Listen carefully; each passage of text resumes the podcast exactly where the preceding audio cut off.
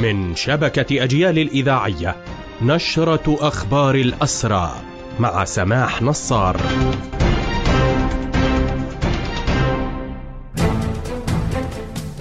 أهلا ومرحبا بكم إلى هذا اللقاء. تواصل إدارة سجون الاحتلال عمليات التنكيل ضد الأسرى، ويشمل ذلك عمليات النقل الجماعية المهينة. وقالت هيئة شؤون الأسرى والمحررين إن إدارة سجون الاحتلال تواصل تنفيذ عمليات نقل جماعية بحق الأسرى التي تزداد حدتها بشكل غير مسبوق في كافة السجون، واستهدفت من خلالها قيادات من ذوي الأحكام العالية وأسرى قدامى. ويرافق هذا الاعتداء بالضرب والتنكيل إلى جانب تصاعد عمليات العزل الانفرادية. أوضحت هيئة الأسرى أن إدارة سجون الاحتلال تعرقل زيارات المحامين من خلال الرد على الطلبات المتكررة بالقول إن طلبك قيد المتابعة أو إعلام المحامي برفض الزيارة، حيث تمت الزيارات فقط في السجون التالية حتى اليوم: الدامون الذي تقبع فيه الأسيرات، عوفر وجلبوع لمرة واحدة، ومعتقل جلمة، وتحقيق سجن عوفر، وتحقيق بتحتكفة، وسجن مجدو لمرتين فقط. المحاولات القانونية مستمرة من قبل هيئة الأسرى ونادي الأسير من أجل الضغط لإتمام زيارات الأسرى ومعرفة أماكن نقلهم إليها.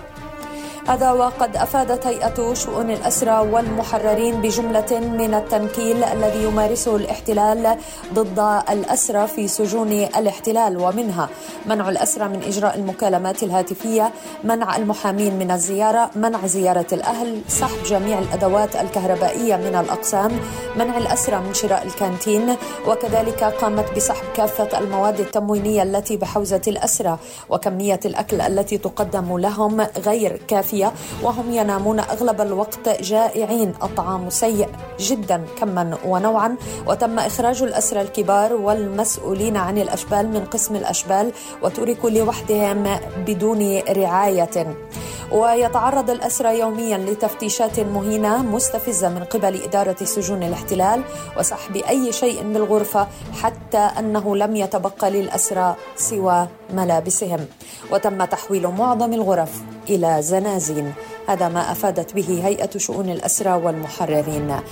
حملة الاعتقالات اليومية طالت 31 مواطنا على الأقل، لترتفع جملة الاعتقالات منذ 7 من أكتوبر إلى 2570 حالة اعتقال. ونواصل في أخبار هذه النشرة أخيرا دخول الأسير أسامة الأشقر البالغ 41 عاما وهو من صيدا في طول كرم.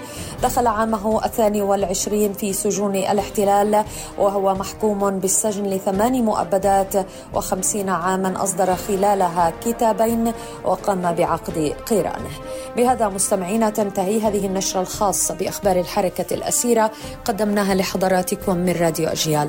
تحية الحرية لأسرى الحرية وتحياتي سماح نصار.